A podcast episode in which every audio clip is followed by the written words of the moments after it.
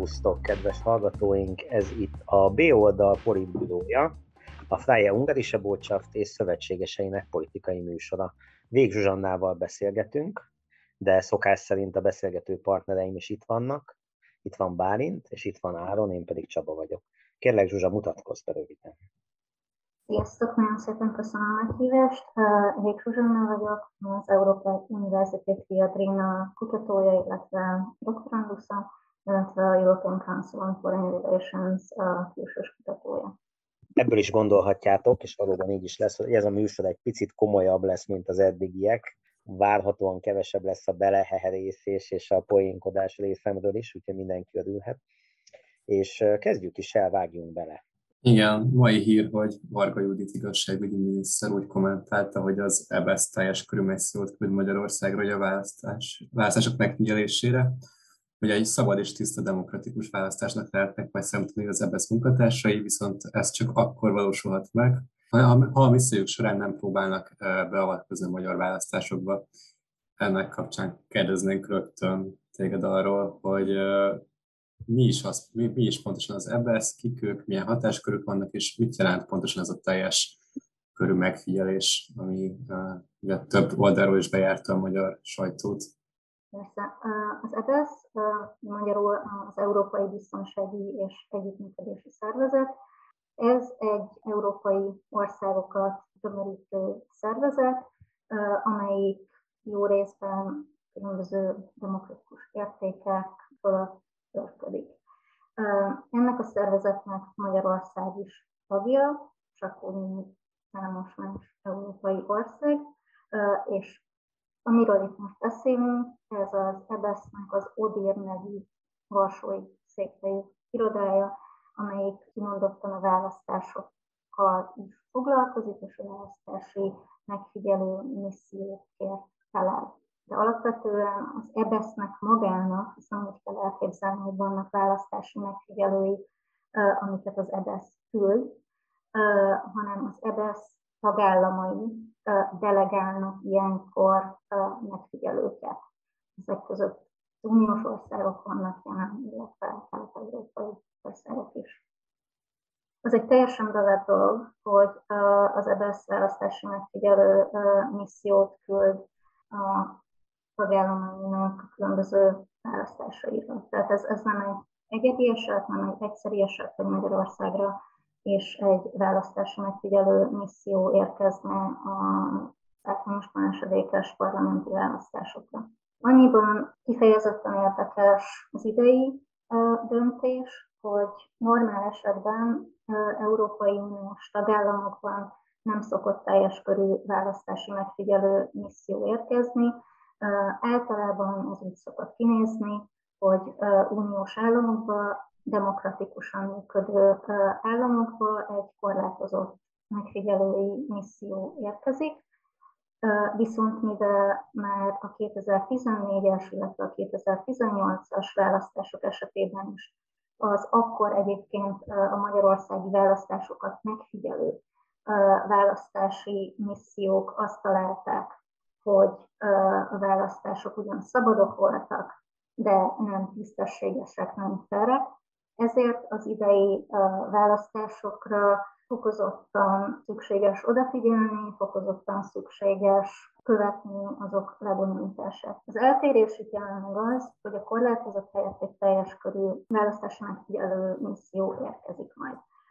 Az EBSZ ODIR irodája, amelyik egyébként január folyamán elkészítette házi a terepfelmérést Magyarországon, aminek során kormányzati szereplőkkel, pártokkal, illetve civilekkel is interjúzott, tájékozódott. Azt kérte, hogy 18 hosszú távú, illetve ezen felül 200 rövid távú megfigyelő érkezzen az országba. A megfigyelőket az EBSZ tagállamai delegálják, és az ő hatáskörük az alapvetően a megfigyelés. Tehát amit Varga Judit mond, hogy uh, szabad és tisztességes választásoknak lehetünk tanulni, hogyha az EBSZ nem avatkozik be, Az EBSZ megfigyelői nem avatkozhatnak be, ők megfigyelnek, dokumentálják a választásokat, és azáltal, hogy 200 rövidtávú megfigyelő is lesz remélhetőleg Magyarországon, ezáltal a választás napján lezajló folyamatokat is tudják dokumentálni, ami jelen esetben valószínűleg nagyon fontos. Fel kell készülnünk arra, bocsáss meg, Áron, fel kell készülnünk arra, hogy a brüsszelezés mellé most be fog jönni a varsózás is esetleg? Jelenbe véve varsózásra nem számítanék, de ebeszözésre igen. Igen, említetted, hogy a korábbi két választáson az a megállapítás történt, hogy szabadok voltak, de nem tiszták és nem fel, hogy ez, ez mit uh, takar pontosan?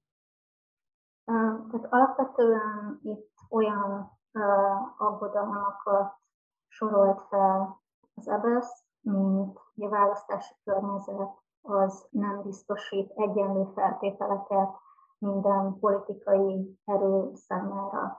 Ezen túlmenően az igazságszolgáltatás függetlenségével kapcsolatban fogalmaztak meg kritikákat, a médiapluralizmus, médiaszabadság érvényesülésével kapcsolatban, amik szintén befolyásolják azt, hogy egyenlő feltételek mellett indulhatnak el a különböző politikai erők.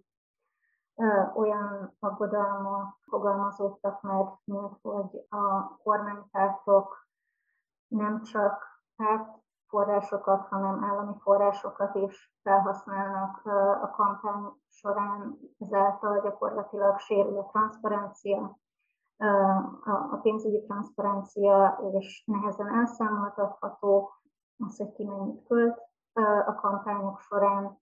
Ez, hogy a választás nem fair, nem tiszta, ez, ez egy elég komplex helyzetet ír le, amiknek különböző, e, e, ezeknek a különböző részei, alapvetően a választási környezet különböző komponensei nem biztosítanak egyenlő feltételeket. És mit jelent ez a teljes körű megfigyelés, bár milyen fajta következmények lehetnek, hogyha mondjuk egy harmadik alkalommal is azt találják, hogy tiszta, de nem fel, vagy esetleg még csak nem is volt szabad, vagy nem volt, igen. Tehát alapvetően ez, ez egy megfigyelés. Az EBSZ misszió azt tudja dokumentálni, hogy mi történik, és erről egy beszámolót, jelentést tud készíteni a választásokat követően. Alapvetően, hogyha abból indulunk ki, hogy demokratikus állam engedélyezi, sőt meghívja az ELSZ megfigyelőket, akkor ez egy visszaigazolás lehet, hogy valóban sikerült a választásokat tisztán és fair módon lebonyolítani. Amennyiben ez nem így van, az egy fontos jelzés a demokratikus értékek, illetve a jogállamiság szempontjából. Konkrét következménye, tehát szankciókra itt nem számíthatunk az ebesz ez nem arról szól. Itt arról van szó, hogy a választások meg tudnak-e felelni tiszta verseny feltételeinek, és ez információ szolgál arra nézve is, hogy mennyiben legitim a választás végeredménye. Az Európai Unión belül volt már rá példa, hogy ilyen mértékű megfigyelő csoport, vagy ilyen mértékű megfigyelés történjen? Másik Európai Uniós országban választáskor? Vagy ez az első ilyen? Tavaly uh, javasolta az EBSZ, hogy a bulgáriai választásokra szintén érkezzen egy teljes körű választási megfigyelő misszió. Az a példa volt, Ugyanakkor itt felmerül az, hogy ugye az EBSZ tagállamok delegálnak megfigyelőket, és Bulgária esetében nem sikerült praktikusan feltölteni a missziót. És Magyarország esetében is felmerülhetnek ilyen problémák, ugyanis a magyar választásokkal egy napon fog sor kerülni Szerbiában is választásokra, tehát több felé kell ugyanazon a napon delegálni megfigyelőket, mindezt úgy, hogy a járványhelyzet még nem múlt Igen, nehéz körülmények között. Valószínűleg meghalt egy bébifóka, mert magyar nemzetet olvastam a héten, és ott a, a Magyar Nemzet cikkében jelzik, hogy ezzel Magyarország olyan illusztris demokratikus klubba került, amiben Bulgária mellett Örményország, Moldova és Kirgizisztán tartozik. Isten ments, hogy, hogy lenézem a kelet-európai vagy közép-ázsiai országokat, de nem hiszem, hogy a, a demokratikus fejlődés csúcspéldái közé tartoznának. Ugye Varga Judit jogot végzett, minden bizony találkozott már az EBESZ kifejezéssel, és valószínűleg tisztában van azzal, hogy mi az EBESZ feladata. Mi lehet az ő célja azzal, hogy, hogy egyből ilyen karcsörtető harcias hangnemet üt meg, akár nemzetközi szintéren is ezzel kapcsolatban? Már a tavalyi év során is, az elmúlt egy hónapban is elég gyakran elhangzott a kormány részéről, hogy el kell készülni arra, hogy külföldre akarják befolyásolni a 2022-es választásokat, és én úgy gondolom, hogy Varga Juditnak ez a megjegyzése is alapvetően ebbe a sorba illeszkedik, tehát hogy a kormánypártok részéről van egy olyan narratíva, ami azt sugalja, hogy a, a parlamenti választásokba újra próbálnak majd beavatkozni. Az egyik leggyakoribb külföldi szereplő, akit ugye a magyar érdekekkel veszélyes aktorként szokott leírni a kormány, ez ugye az Európai Unió, és hogy milyen szerepe lehet az Európai Uniónak, az európai közvéleménynek, ebből akár mondjuk a frissen megválasztott német kormánynak a választások, a magyar választások alakulásában, esetleg pedig mondjuk gondolok itt arra, hogy a jogállamisági eljárás, hogyha mondjuk elindulna, annak lenne bármi jelentősége a választás kimenetele szempontjából, valamint pedig, hogyha mondjuk egy negatív bizonyítvány állítanak ki az, állítanak ki megfigyelője, akkor mondjuk ez így hogyan hatna az Európai Uniós helyzetünkre. Alapvetően én nem gondolom azt, hogy akár a nemrégiben megalakult német kormány, akár az Európai Unió, akár az európai közvélemény közvetlen hatással lenne a választásokra, illetve a választások kimenetelére. Ezt, ezt én mindenképpen szeretném az elején leszögezni, hogy, hogy ne menjünk bele a, a külföldi befolyásolás narratívában, mert erről nincsen szó. Az nyilvánvaló, hogy minden demokratikus európai szereplőnek, illetve az Európai Uniós intézményeknek is az az érdeke és preferenciája, hogy a választások demokratikus módon tisztán és tisztességesen, szabadon folyjanak. Ettől eltekintve Németország, a német kormány, illetve az Európai Unió kampány téma lehet, és feltehetően lesz is, ahogy annak látjuk jelei.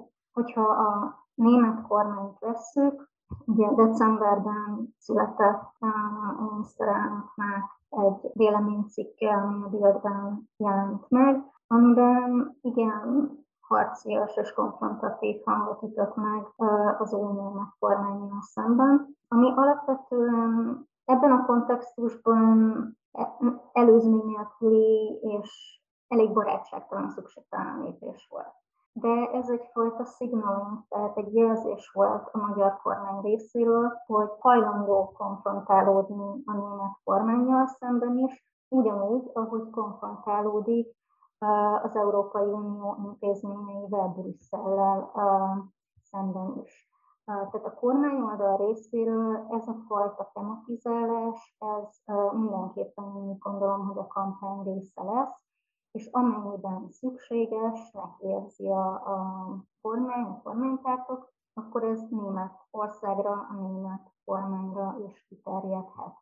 Ugyanakkor, hogyha megnézzük a most hétvége eseményeit, akkor például Szijjártó Péter egy sokkal baráti hangot ütött meg Németországgal szemben, és a, a gazdasági kapcsolatokban alapvetően nem történtek változások az elmúlt hónapokban. A kormány részéről tehát potenciálisan a német kormány is, de mindenképpen az Európai Unió, Brüsszel különböző kérdések kapcsán kampánytéma lesz, és ez valószínűleg befolyásolhatja annyiban a választást, hogy ezáltal mobilizálja a Fidesz a saját táborát. Az ellenzék részéről szintén tematizálható lenne nagyon sok uniós kérdés, és az főleg, hogy az elmúlt évek demokrácia és jogállamiság leépítésének milyen következményei lehetnek a Magyar Uniós tagságra. És itt jön be az a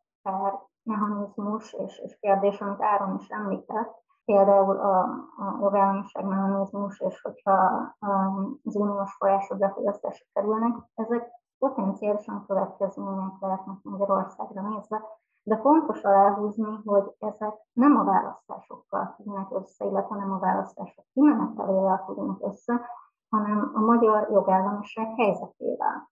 Én azt gondolom alapvetően, hogy arra ezen a ponton viszonylag kevés esély van, hogy az úgynevezett jogállamiság mechanizmus, ami elvezethet ahhoz, hogy az uniós forrásokat a bizottság befagyasztja, ez még a választások előtt életbe lép. Tehát ez egy nagyon-nagyon szűk két hónap lenne, és még nem tartunk itt.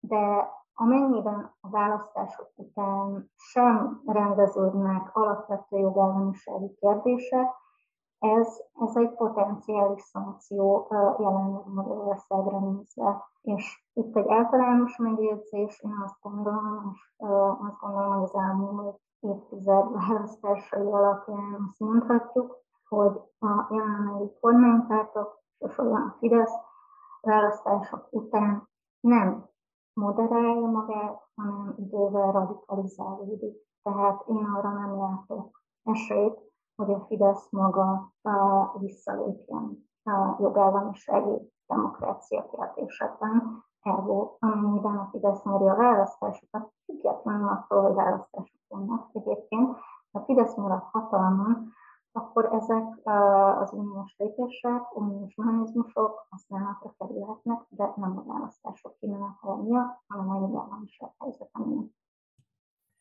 Tehát egy másik szereplő, akinek szintén a magyar belpolitikára való befolyásáról szokott szó esni a magyar közbeszédben, viszont sokkal kevésbé az értékek, mint mondjuk a jogállamiság, és sokkal inkább az érdekek mentén az Oroszország, és például a Városháza ügy bizottságán van Karácsony Gergely is arról beszélt, hogy maga ez az ügy is tulajdonképpen az orosz befolyásnak egy illusztris példája, hogy erről mit gondolsz. Itt azt tudnám megismételni, amit elhangzott konkrétan Rácz András, Oroszország szakértőtől is, de teljesen egyetértek. Az orosz vezetésnek alapvetően az az érdeke, hogy a jelenlegi magyar kormány maradjon hatalmon, és ennek érdekében potenciálisan lehet számítani arra, hogy Oroszország megpróbálja befolyásolni a választásokat a kormánypártok oldalán. Azt esetleg még hozzátenném, és akkor lehet, hogy uh, alapvetően Magyarországon a, a kormánypártok befolyása a, a választás lebonyolítására úgy gondolom, hogy önmagában is elég széles körű. Tehát a, a választási környezet önmagában vett fel olyan problémákat, ami a választás tisztességességét megkérdőjelezi, és ezen a ponton én úgy gondolom, hogy ez önmagában problematikusabb lehet, mint az, hogy van-e szó orosz befolyásról. Említetted, hogy, és ez az én interpretációm, hogy az orosz vezetés az hajlandó karakánabb módon érvényesíteni az érdekeit a magyar választással kapcsolatban, és elmondtad, hogy, hogy az európai közlemény és Németország nem fog beleszólni a választásokba, de azért fontos lenne arról beszélnünk, hogy mi a német, a nemrég felállt német kormány érdeke tehát, hogy, hogy nem a választásokkal kapcsolatban, de hogy a magyar társadalom, a magyar munkaerőpiac, a magyar gazdaságpolitika az mennyiben felel meg a mindenkori német vezetés igényeinek. Említetted, hogy, hogy gazdasági kapcsolatokat a Fidesz nem roncsolta, csak azért, mert máshogy hívják a kancellárt Németországban. Szerinted mennyire mennyire jó az a politika a mostani német kormányzatnak, amit a Fidesz visz? Egyrészt uh, valóban a, a jelenlegi kormányzat Magyarországon uh, nagyon figyel német gazdasági érdekekre, és megfordítva is én úgy gondolom, hogy annak, hogy a német kormány nagyon sokáig uh, nem fogalmazott meg kritikát, illetve nagyon visszafogottan fogalmazott meg kritikát Magyarországgal szemben jogállamisági kérdésekben, abban nagyon nagy szerepe volt a német gazdaságnak, illetve a Magyarországon működő német vállalatoknak. A német kormányváltással én úgy gondolom, hogy változatlanul nagyon figyelne a magyar kormány arra, hogy gazdasági kérdésekben már legyen konfrontáció, miközben ideológiai kérdésekben jelenleg úgy tűnik, hogy az új kormány konfrontatívabb lenne, és valószínűleg egy, egy megnyert választás után a Fidesz kormányzat még konfrontatívabb lehetne esetleg ideológiai kérdésekben a német kormányon. Ugyanakkor, hogyha ezt onnan nézzük, hogy mennyiben értek gazdasági szereplőknek az a kormányzati politika, amit a Fidesz kormányzat folytat Magyarországon, aminek szerves része a jogállamisági keretek aláásása, és ugye a jogbiztonság aláásása. Én azt gondolom, hogy gazdasági szereplőknek ez abszolút nem érdeke. Tehát uh, gazdasági szereplőnek az az érdeke, hogy egy olyan országban tudjon működni, ahol számíthat arra, hogy az igazságszolgáltatás független, és hogy a jog vonatkozik mindenkire egyformán. Tehát én úgy gondolom, hogy ez a politika nem érdekel német gazdasági szereplőknek és más gazdasági piaci alapon működő gazdasági szereplőknek sem. Említettük többször a német gazdaságot és a német gazdaság igényeit.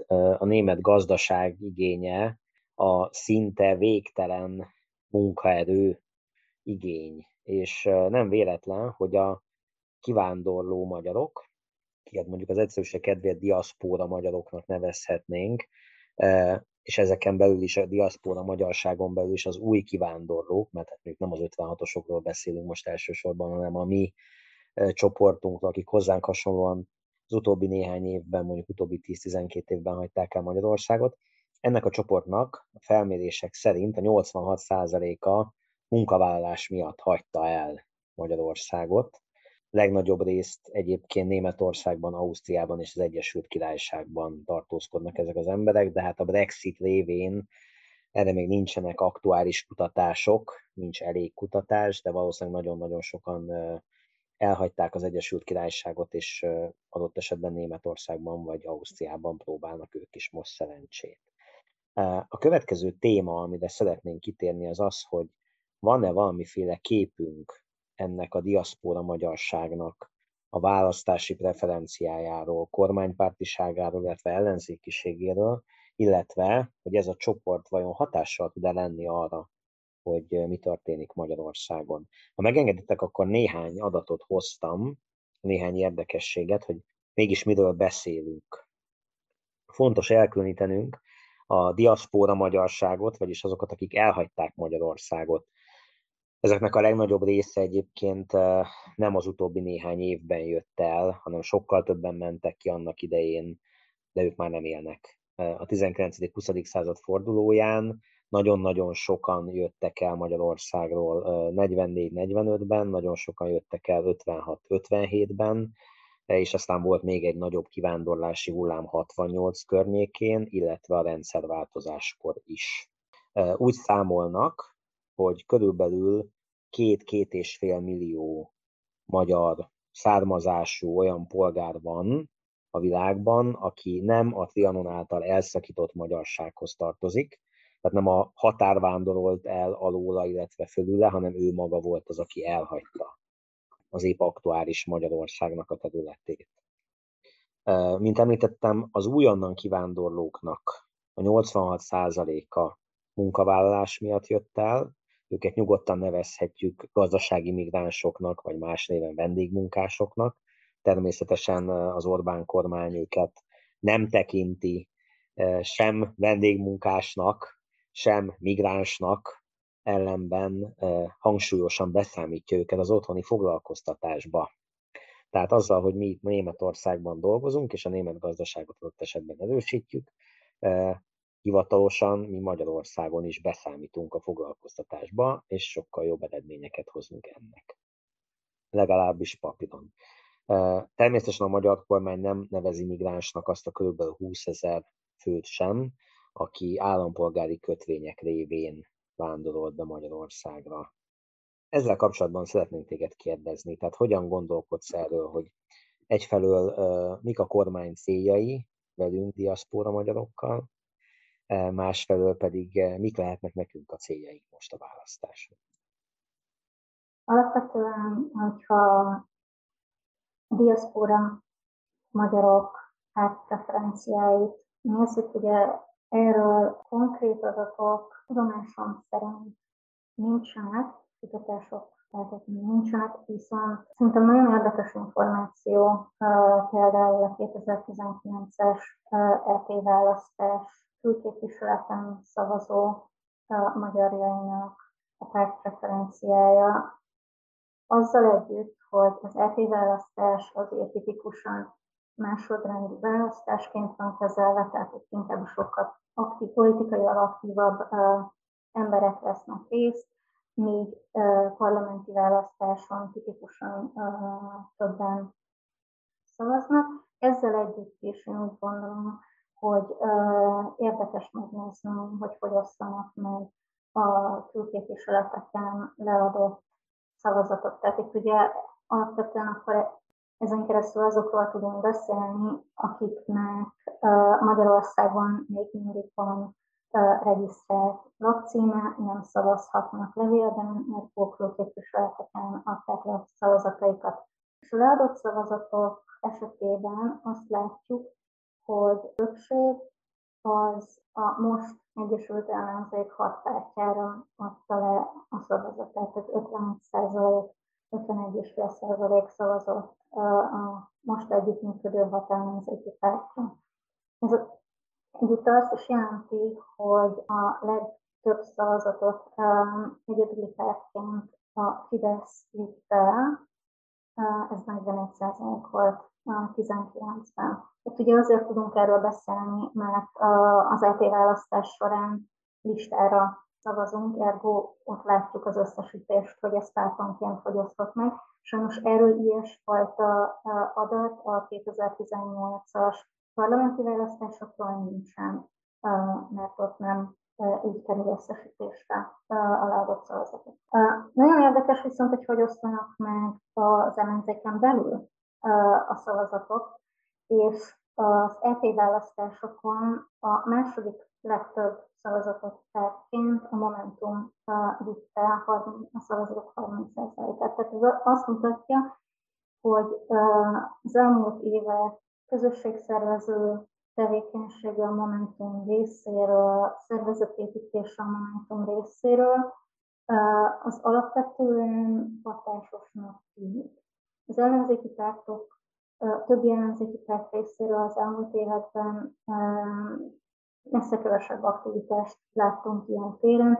Momentum volt az, amelyik szervezeteket hozott létre különböző európai országokban is, kimondottan fókuszálva a diaszpóra magyarságra.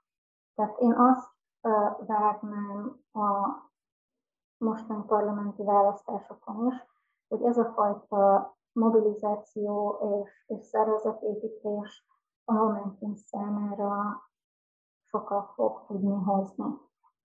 Ugyanakkor nem vethető össze közvetlenül az LP választás és a parlamenti választás egymással.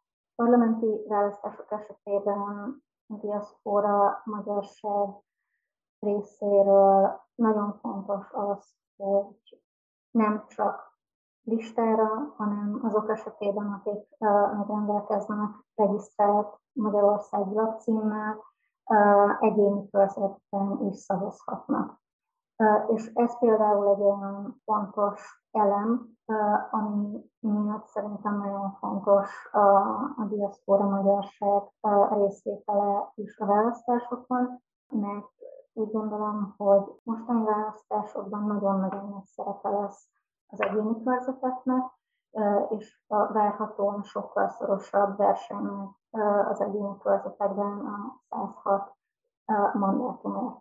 Tehát itt mindenképpen fontos szerepe lehet a otthoni diaszpora mobilizációnak, és ez valami a diaszpora magyarságnak igenis van beleszólása, és fontos szerepe a mostani parlamenti választásokban, ugyanis várhatóan az ellenzéki együttműködésnek köszönhetően is sokkal több lesz a billegőkörzet, mint volt korábban, vagyis az otthon népbejelentett magyarok szavazatai is nagyon sokat fognak tudni számítani.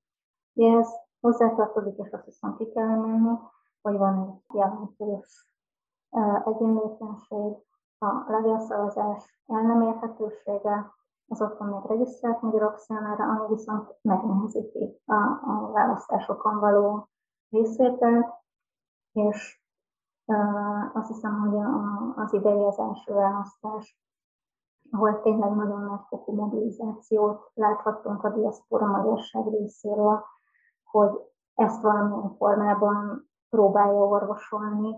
Egyrészt azzal, hogy a magyar kormány és választási bizottságot is, hogy hozzon meg létre szavazóhelységeket külföldön. Nagyon kevés szavazó helység van, illetve hogy segítse a, közösség a saját magát, egymást, hogy az anyagi és egyéb költségeket valahogy oda tudja tenni azoknak, akik rászorulnak arra, az, hogy szavazhassanak. Ez én hozzá szeretném tenni, hogy, hogy annyit mindenképpen hozzá kell tennem, mielőtt visszaadom a szót Csabának, hogy, hogy egyébként a Momentum ezt a, a külföldön élő magyarok körében végzett közösségépítő tevékenységét, ezt a, a Jobbiktól vette át a stafétabotot. Tehát, hogy, hogy a Momentum megjelenése előtt nagyon sokáig a Jobbik volt az, aki a, még mielőtt rózsaszíninges ilyen közép néppártosodássá változott volna, az a szép kis szélsőjobboldali brigád, tehát azelőtt ők voltak igazán, igazán meghatározóak a külföldön élő magyarok körében. Nyilván nem, nem feltétlenül ugyanazok körében, akik most a Momentumra szavaznak, de hogy, de hogy fontos látni, hogy, hogy a Momentum előtt is volt olyan magyar párt, aki ezt fontosnak érezte, és reméljük a Momentum után is lesz. Több dolog is eszembe ezzel kapcsolatban. Köszönöm Bálint, hogy említetted a közösség építő tevékenységet, vagy fejlesztő tevékenységet, eh, ami izgalmas ezzel kapcsolatban, több dolog is. Eh, az egyik az az, hogy, eh, hogy a Fidesz hogyan próbálja meg befolyásolni a határon túli magyaroknak a szavazatait a saját irányába. Egyfelől a már említett klasszikus határon túli magyarság, erdélyi, kárpátaljai, vajdasági, felvidéki magyarság, szavazatait azáltal tudja magához vonzani sikeresen, hogy ugye 2021-ben elfogadták a fiktív lakcím törvényt, sokkal könnyebb most már bejelentkezni úgy lakásokba, hogy a lakcímet létesítve, hogy ott szavazhassanak, és hogy több felől is jött jelzés, hogy legfőképpen Kárpátaljáról, de más határon túli területekről is csoportosan jönnek át szavazni olyan emberek, akik adott esetben nem élnek Magyarországon. Magyar állampolgárok ugyan, de nem is biztos, hogy például tudnak magyarul, vagy vannak magyar felmenőik. A másik nagyon izgalmas téma, amire szeretnék kitérni, az, amit Bálint már részben említett, hogy a jobbiktól szippantottak át nagyon-nagyon sok módszert adott esetben momentumosok, illetve hogy a választók preferenciája nagyon sok esetben, ha nem is mindenképpen jobbik közeli, de ha nem is fideszes, de, de jobboldali. Izgalmas az, hogy vajon ők kire fognak szavazni. Tehát, hogy fontosabb számukra az, hogy a jobboldali értékeket kiképviseli, és azért összességében az ellenzéki együttműködés az inkább baloldalinak nevezhető talán, mint jobboldalinak, még úgyis, hogyha a vezetője egy markánsan jobboldali Márki Zaj, illetve ami még izgalmas, és erről is szeretnék veled beszélgetni, hogy te hogyan látod, hogy minket, diaszpóra magyarokat hogyan befolyásol, vagy hogyan próbál meg befolyásolni a magyar kormány. Amire szeretnék kitérni, az például a Körösi Csomagprogram, vagy a, a Magyar Intézetek rendszere, hogy ezzel kapcsolatban van-e véleményről ott esetben?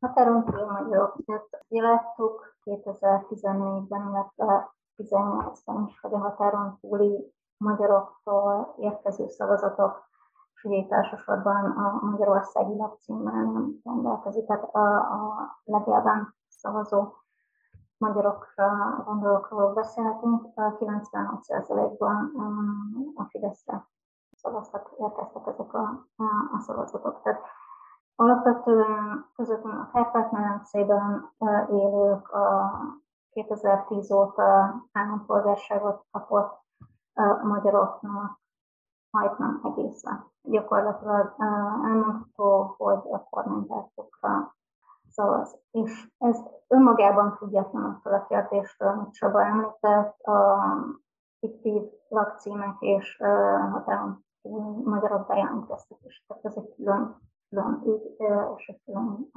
problémakör. Ami a fiktív lakcím regisztrálását illeti, ugye a tavalyi év végén, ahogy említetted, egy törvénymódosítás gyakorlatilag lehetővé tette, megkönnyítette a fiktív lakcímek létrehozását, úgy, hogy ez a jövőben nem számít bűncselekménynek.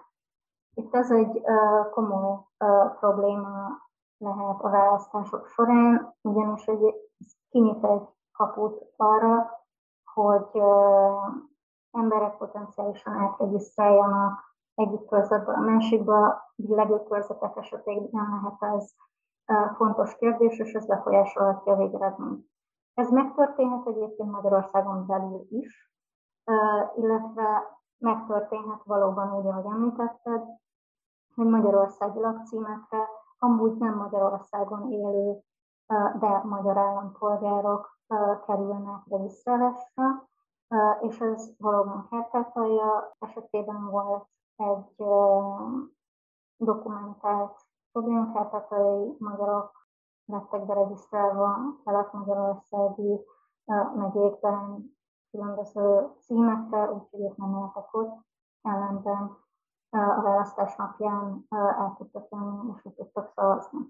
Egyébként e tekintetben lehet szintén egy komoly szerepe az EBSZ missziónak, ugyanis a rövid távú megfigyelők például az ilyesfajta mozgásokat tudják dokumentálni, történik-e bármi hasonló a határon, vannak-e utaztatások és hasonló folyamatok.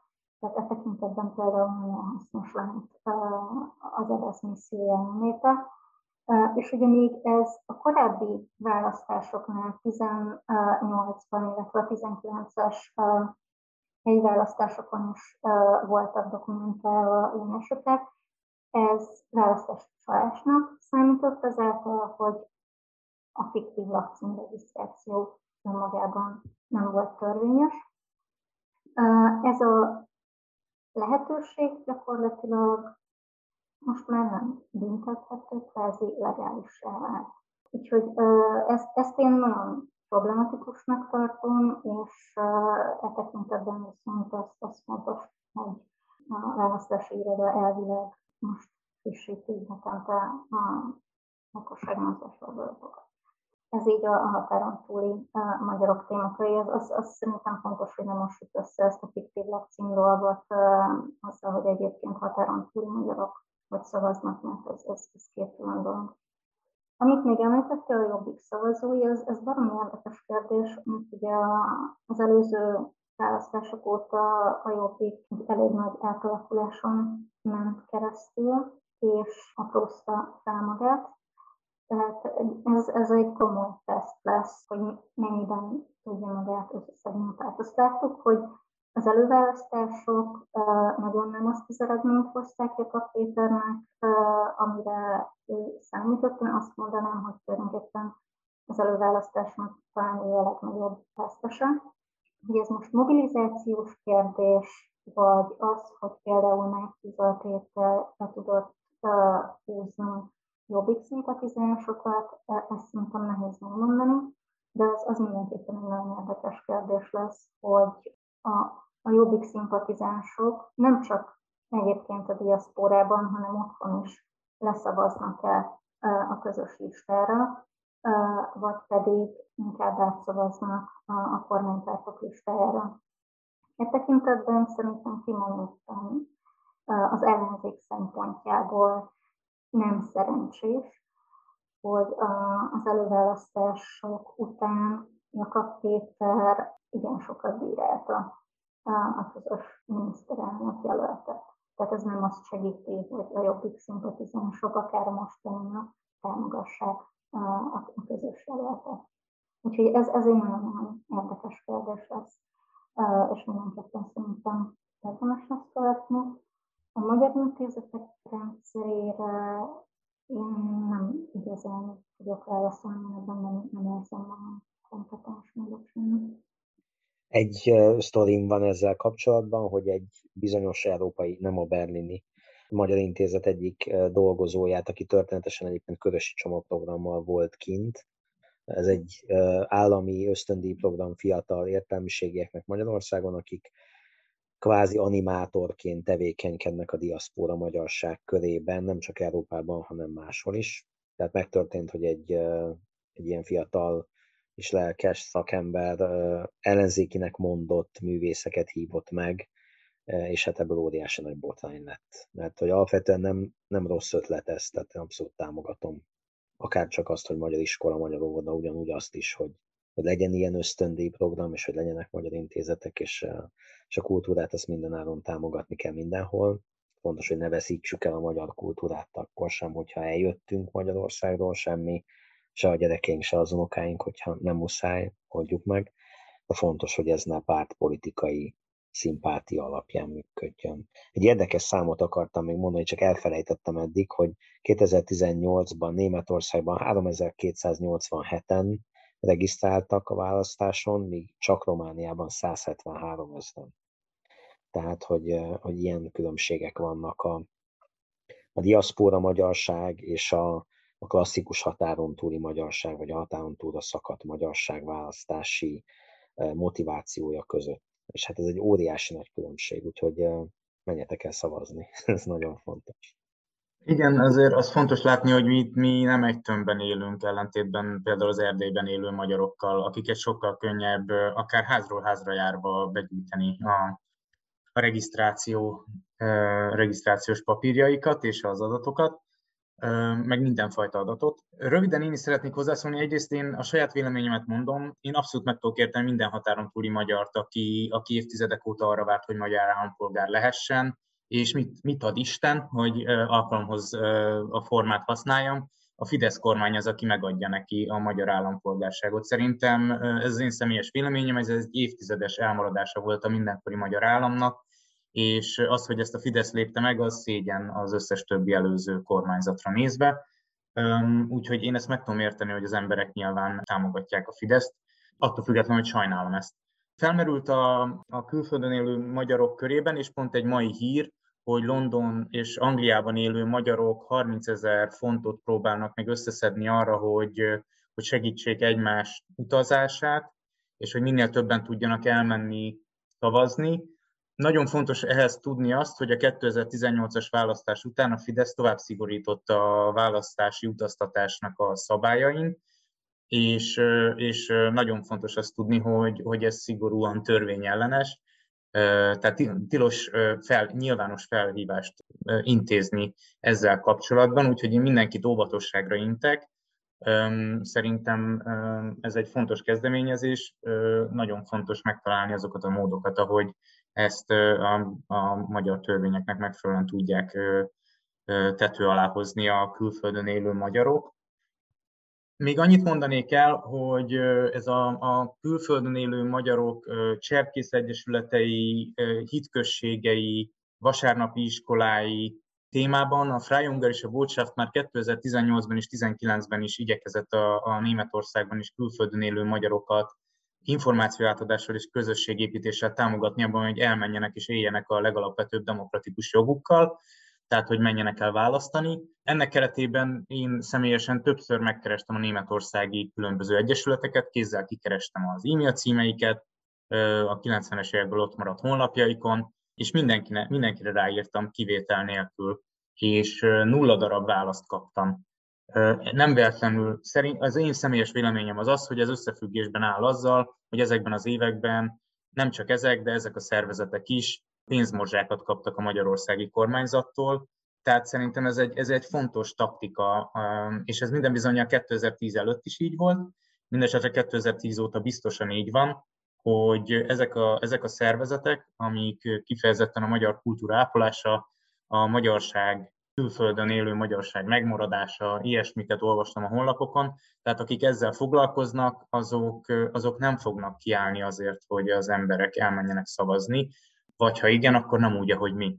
Sajnos ez, ez, ez egy tény. Úgyhogy, úgyhogy nekünk extrán igyekeznünk kell az, ahhoz, hogy, hogy eljuthassanak a, és eljussanak a magyarok a megfelelő információkhoz, és időben a külképviseleti névjegyzékbe regisztrálják magukat, és aztán el is menjenek szavazni. Még egy dolgot el kell mondanom, mert a levélszavazás is szóba került, tehát hogy a, a levélszavazással kapcsolatban tavaly a FUB ö, egy elég kiterjedt kampányt folytatott, és sikerült egyrészt egy online kampány keretében több tízezer magyart elérnünk, másrészt 17 ezeren aláírták az online petíciónkat, amiben levélszavazást kérünk minden külföldön élő magyar számára, és ennek keretében tavaly augusztusban az első magyarországi eseményünket is megszerveztük. Az országház előtt színészek olvasták fel a külföldön élő magyarok üzeneteit, hogy miért fontos nekik a szavazás, és hogy mit jelent számukra magyarnak lenni külföldön. Ennek keretében három ellenzéki párt biztosította támogatásáról az elképzelésünket, a már említett Jobbik és Momentum mellett az MSZP. És szerintem nem az a fontos, hogy ez a három párt támogatta, hanem hogy a többi miért nem. Ugye a mi hazánkról szerintem nem kell szót ejteni, mert számomra teljesen egyértelmű módon ők állellenzékiek. A kétfarkú kutyapárt sajnos nem tudott döntést hozni a kérdésben, ami szerintem szintén egy kicsit jellemző az ő döntéshozatalukra, viszont ami fontos, az a, ugye a DK, aki sokáig az egyik legjelentősebb ellenzéki erőnek számított, és nagyon karakán módon kiállt a, a határon túli magyarok választása ellen. És hogy ennek keretében azt hiszem, ők feláldoztak minket is, a külföldön élő magyarokat, a külföldre költözött magyarokat, és hogy nyilván ezt a kérdést ezt szerencsére az ellenzéki tömb egybe fésülése megoldotta, mert az ember vagy leszavaz rájuk, vagy a másik két ellenzéki pártra, vagy marad a Fidesz. De hogy szerintem ez fontos tudni, hogy, hogy melyik párt támogatja azt, hogy a külföldön élő magyarok levélben szavazhassanak egy pandém, egy két éve tartó pandémia remél, reméljük a vége felé, és hogy melyik az, amelyik ezt nem tartja fontosnak. Én csak annyit szerettem volna ehhez hozzáfűzni, hogy hát nem pénzmorzsákat kaptak ezek a szervezetek, hanem itt összességében ilyen 100 milliós nagyságrendű összegekről beszélünk, és egyébként nagyon jó helyre mennek ezek a pénzek, tehát nagyon fontos, hogy én nem gondolom, hogy meg szerintem egyikünk se, hogy nem érdemli meg a diaszpóra magyarság kulturális élete ezeket a 10 vagy akár 100 millió forintokat, mert megérdemli. Csak fontos lenne, hogy a polgárok, a választópolgárok lássák, hogy ez nem a kormány adománya, hanem ez az adófizetők, illetve adott esetben az EU-nak a pénze, ami valahogy visszakerül és jó helyre kerül. Persze a kormánynak célja ezzel az, hogy, hogy a saját közösségét felépítse és a saját választóit megnyerje. Tehát egy nagy kérdésünk maradt már, csak hogy hogy látod, hogy mekkora esélye van egy április harmadikai kormányváltásnak, és annak milyen következményei lehetnek, akár mondjuk a jogállamiságot tekintve, akár pedig Magyarországnak az EU-ban betöltött szerepére, esetleg mondjuk vagy a Visegrádi négyekkel együttműködésben milyen következménye lehetnek? Alapvetően én úgy gondolom, hogy az idei választások egy sokkal nyitottabb és szorosabb versenyt hozhatnak az ellenzék és, és a kormánypártok között. Azáltal, hogy gyakorlatilag 2020-as törvénymódosításra ugye, hogy annak hatására az ellenzék közös listára kényszerült és közös listát kényszerül állítani, és egyúttal az előválasztások során kiválasztásra kerül az a 106 jelölt, aki az egyéni körzetekben fog indulni. Ezáltal sokkal kevésbé fognak szétaprózódni az ellenzéki szavazatok, ami a versenyt kinyitja, és sokkal szorosabbá teszi a végeredményt. Úgyhogy én azt gondolom, hogy ebben a környezetben valószínűleg az ellenzék esélye a kormányváltásra nagyobb, mint az előző két választás során, pontosan az együttműködés. És úgy gondolom, hogy amit most látunk kormányoldalról, az a tényleg masszív költekezés, 13. havi nyugdíj, eszélyementesség, adóvisszatérítés, mi van még, minimálbéremelés. Ezek mind olyan lépések, amik azt mutatják, hogy kormánypártok sem látják lefutottnak ezt a versenyt. Vagy akár az árstop szintén ide sorolható. Tehát kimondottan gazdasági lépések is történnek, ami nyilván a kampány része. Én a verseny sokkal, sokkal szorosabbnak gondolom, illetve azt gondolom, hogy az ellenzéknek most esélye van, mint mindig. Mi történhet egy potenciális kormányváltással, tehát hogyha a hat ellenzéki párt közös, közösen nyerni tud, ez amennyiben bekövetkezik, ez jó eséllyel nem lesz egy kétharmados győzelem.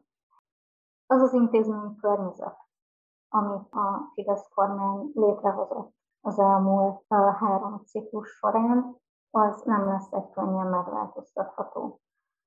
És ugye ezek a, a struktúrák, egyrészt az intézményes struktúrák, másrészt ne felejtsük el a különböző közjogi pozíciók megszerzését és bebetonozását is.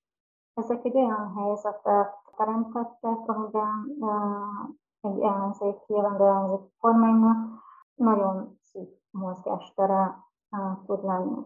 Egy olyan intézményi környezetben kell majd hat pártnak együttműködnie, ami, ami kifejezetten nehezített teret van magában, és akkor ugye bejön az, hogy hat olyan pártról van szó, akik azért nagyon sok mindenben nem értenek egyet, tehát nem azt látjuk, hogy a közös program is azért egy, egy elég nehéz szíves.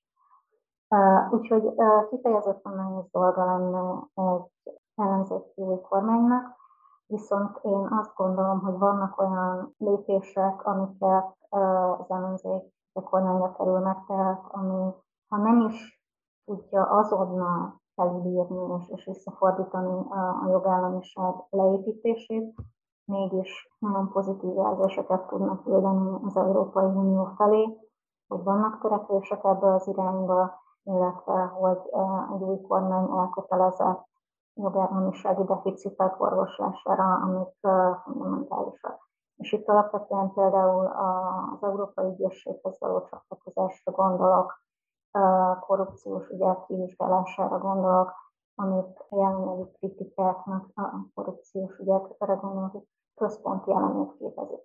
És ennek ugye potenciálisan hatása lehet arra is, hogy az Európai Bizottság elfogadja majd magyar terveket a helyreállítási alap az a Next Generation EU felhasználására, vagy változatlanul nem mozdul ebbe az irányba, illetve amennyiben halad előre ez a jogállamisági mechanizmus, itt a, egy új kormány tud-e olyan döntéseket hozni, olyan lépéseket tenni, amik, amik potenciálisan um, lazíthatnak a szankciókon, ugyanis a jogállamisági mechanizmus konkrét szankcióit azt a bizottság javasolja. Tehát ez nem azt jelenti, hogy minden el van vágva, hanem a bizottságnak van mozgástere. Tehát minden forrás el van vágva, hanem a bizottságnak van mozgástere, hogy ez a gyakorlatban pontosan hogy néz neki. Tehát, hogyha vannak olyan lépések, és megint ez nem attól függ, hogy kinyeri a választásokat, hanem attól, hogy egy új annak érdekében, hogy a jogállamiság aláásására, demokratikus elvek aláásására, gyengítésére tett lépéseket, amit az elmúlt években megfigyeltünk, valamilyen formában elkezdve visszafordítani. Itt alapvetően erről van szó. Úgyhogy az uniós viszonylatban ezt tudnám mondani. V4 keretében ugye az elmúlt néhány évben azt láttuk, hogy itt igazából nem V4 van már, hanem egy V2 plusz 2.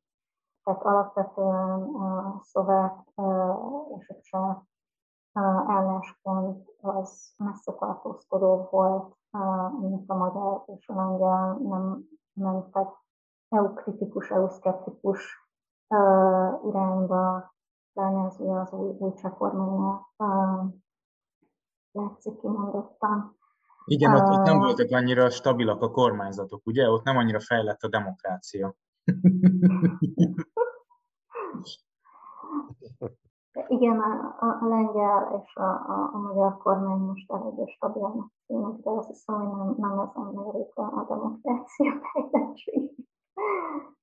Szóval én úgy gondolom, hogy egy ellenzéki kormány alapvetően más politikát képviselne a v belül is, és ugye ez összefügg azzal, hogy az EU felé milyen politikát képviselne, ami valószínűleg hatással lenne a magyar-lengyel kapcsolatokra, egy potenciális magyar ellenzéki győzelem pedig a lengyel ellenzék hozzáállására és a közelgő lengyel választások kapcsán. Diaszpóra ez itt, ami ugye közvetlenül érdekes, és amiről beszéltünk, ami kvázi magát, ez a, a szavazat kérdés, és hogy, hogy szavazhatunk, és amit elmondott Bálint is, hogy azért itt vannak különbségek az ellenzéki pártok között.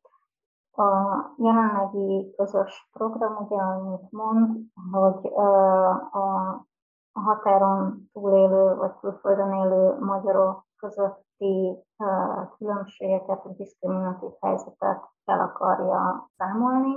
Tehát alapvetően ez jó esetben a, levélszavazás kiterjesztését kéne, hogy jelentse, de ugye ebben nincsen teljes egyetértés az ellenzék részéről sem. Ami viszont szerintem fontos, én nem gondolom azt, hogy az ellenzék lépne olyan irányba, hogy a határon túlélő, külföldön élő magyarok választási jogát bármilyen formában elvegye. Tehát ezt is próbálja tematizálni, nyilván sikertelenül a Fidesz, mint egy potenciális jövőkép, hogyha az ellenzék kerül hatalomra, én nem gondolom, hogy, hogy a kormányon az ellenzéki összefogás meglépne, ez, ez túl nagy politikai költségekkel járna. A kérdés második része, hogy de mi van, hogyha a Fidesz marad? Mennyire látod azt lehetségesnek, hogy, hogy az Európai Unió további lépéseket tesz? Ugye már többször fölmerült az, hogy ne csak a, a tagállami kormányzatokon keresztül lehessen Európai Uniós támogatásokat lehívni, hanem önkormányzatok is szélesebb lehetőséghez jussanak, illetve más non-profit szervezetek szélesebb pályázati lehetőségekhez juthassanak, amik függetlenek a mindenkori tagállami kormányzatoktól. Mennyire látod ezt lehetségesnek, hogyha marad a lengyel-magyar fekete tandem? Alapvetően arra van nyitottság, hogy például civil szervezetek közvetlenül is pályázhassanak forrásokra az Európai Uniótól, tehát valószínűleg erre lesz lehetőség de alapvetően ez nem pótolja a forrás, ami jelenleg alapvetően a, a költségvetésen keresztül érkezne, és ez nem tudja pótolni. Tehát ez egy potenciális csatorna, plusz csatorna lehet olyan szereplőknek, akik kitartanak a demokratikus értékek mellett, még akkor is, hogyha amúgy a költségvetési forrásokat a bizottság a of law, jogállamiság mechanizmus érvényesítés potenciálisan blokkolná, de ez, ez nem az a nagyságrend, és nem az a, a fókusz, ami ezt helyettesíteni tudja. Tehát ez például szerintem egy fontos üzenet lenne, hogy Magyarországnak az az érdeke, mint uniós tagállam, hogy a demokratikus értékeket és jogállamiság feltételeit is tiszteletben tartsa. Részben azért is, mert ugye ez egy alapfeltétel volt, amikor csatlakoztunk, és egy ilyen klubhoz akartunk csatlakozni, de hogyha tényleg elfordítjuk pragmatikus vonalra, azért is, mert, mert ez egy feltétel annak, hogy, hogy az uniós forrásokhoz Magyarország hozzájusson. Tehát amennyiben a Fidesz kormányzat marad, és amennyiben ez megtörténik, akkor várhatóan nem moderálni, hanem inkább radikalizálódni fog, ahogy ezt tette korábban, akkor, akkor én úgy gondolom, hogy az Unió lassanként kész arra, hogy a jogállamiság mechanizmust használja, és fel is kerüljenek források. Ugyanakkor azt nem gondolom például, hogy ez a, a, a hetedik cikke szerint eljárás bármilyen irányba mozdulni tudna. Mindaddig, amíg ott van Magyarország, és nagyon egy a kormányzattal, ez, ez nem, nem működőképes. Csak négyezret kellett aludni, és az EU már válaszol is a magyarországi fejleményekre. Illetve, hogy van-e még hová radikalizálódni adott esetben? Tehát megint csak ez az ukrán-orosz konfliktus, hogy mi az EU tagállamok általános véleménye, és Orbán Viktor pedig megy barátkozni Kinnal mindeközben. Érdekes fejlemények várhatóak. Ugye alapvetően az nem újdonság, hogy orosz vonalon az Orbán kormány kibeszél, és miközben önmaga is megszavazza az uniós szankciókat, nyíltan bírálja őket. Most tette ezt kormányfő Moszkvában is, miközben aláhúzta, hogy ez alapvetően Oroszországnak egyáltalán nem áll, ellenben nekik igen. Ez, ez a látogatásra ugye most a, a múlt heti moszkvai organizációról van szó, a magyar kormány arra is lehetőséget biztosított Oroszországnak, hogy Putin elmondhassa a saját álláspontját Ukrajna kapcsán minden kritika nélkül, Putin elmondhassa azt, hogy a NATO bővítés magában is sérti Oroszországot, miközben Magyarország is része volt ennek a, a NATO bővítési körnek, amiről uh, itt szó esett, és az ugye alapvetően ezek szuverenitási kérdéseket vetnek fel, ami mellett a magyar kormány általában ki állni, de itt, itt nem hangzott el semmi fajta válasz az orosz államok kijelentéseire, tehát ez a különutas politika, ez sem nem új, sem hogy változni hogyha a jelenlegi kormány marad hatalmas. Van-e esetleg, Zsuzsa, amit te szeretnél nekünk még elmondani akármi a témához kapcsolódóan? Alapvetően azt hiszem, hogy nincs. Köszönöm szépen a lehetőséget. Még elő, elmondanám akkor röviden, hogy a, a, ahogy Zsuzsanna is említette, a, a Freie Botschaft is egyetért vele abban, hogy nagyon fontos, hogy minden külföldön élő magyar elmenjen szavazni. Nyilván különösen azokra gondolunk itt, akik egyetértenek az értékeinkkel, és a szolidárisabb társadalmat és a, a demokratikus jogállamot támogatják a Magyarországon. Ennek érdekében már most lehet a választás.hu-n külképviseleti névjegyzékbe online kérelmeznie magát az embernek. Én már meg is tettem, tényleg megdöbbentően egyszerű. Mindenkinek ajánlom, hogy minél hamarabb látogasson el a választás.hu-ra, és, és jelentkezzen külképviseleti névjegyzékbe és utazzon el. A fő kérdés az az, hogy hogyan tervezed a választás napját. Ezt most tanultam amerikai barátaimtól. Gondold végig, hogy hogyan, hogyan fogsz választani április harmadikán. Reggel mész? Délután? Késő délután? Hogyan fogsz odautazni? Kikkel mész? Ezeket, ha végig gondolod, akkor megdöbbentően könnyűnek fogod érezni, hogy valóban elmenjél április harmadikán választani. Azon szerencsések, akik levélben szavazhatnak, azok mindenképpen figyeljenek a határidőkre. A Freie és a Botschaft az itt szavazók Facebook oldalán és különböző csatornáin továbbra is meg fogja osztani az ezzel kapcsolatos információkat. Választási fórumokat rendezünk, online videókat készítünk, Nagyon sokfajta aktivitással készülünk, hogy minél több külföldön élő magyart elérjünk, és bátorítsunk arra, hogy éljen a legalapvetőbb demokratikus jogával. Nagyon szépen köszönjük a részvételt, külön köszönettel Vég Zsuzsannának, és ismét hallhattátok a Politbüró adását a B oldaltól a Feje Ungarise Bócsaft és barátainak podcastjét. Mikus Áron Ferenc, Voltonovszki Bálint, Szikla Csaba. Köszönjük szépen! Sziasztok!